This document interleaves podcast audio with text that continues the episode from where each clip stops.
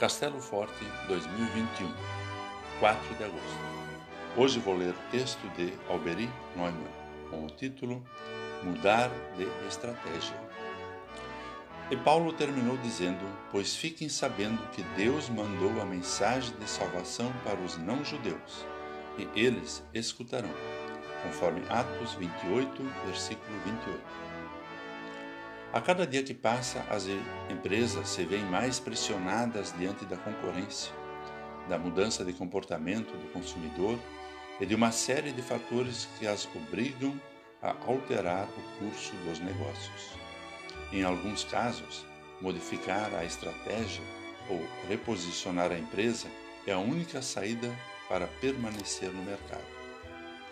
O apóstolo Paulo sempre esperou por uma adesão em massa ao Evangelho por parte do povo judeu, ou, ao menos, pela adesão de uma comunidade completa, como condição prévia ou etapa anterior à adesão dos não-judeus, o que efetivamente não aconteceu. Diante disso, Paulo direciona a sua estratégia missionária aos não-judeus, que aderem, escutam e acolhem o Evangelho.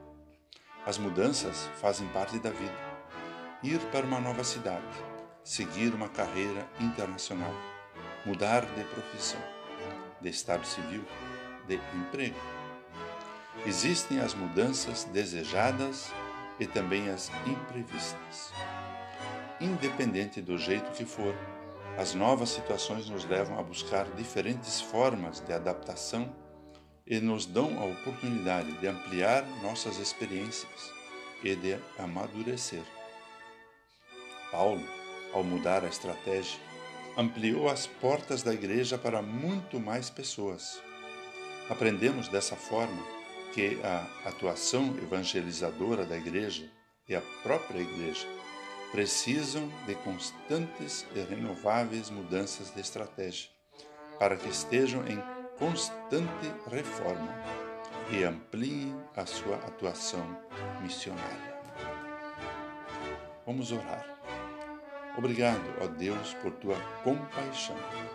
Tu sabes que somos resistentes às mudanças de estratégia.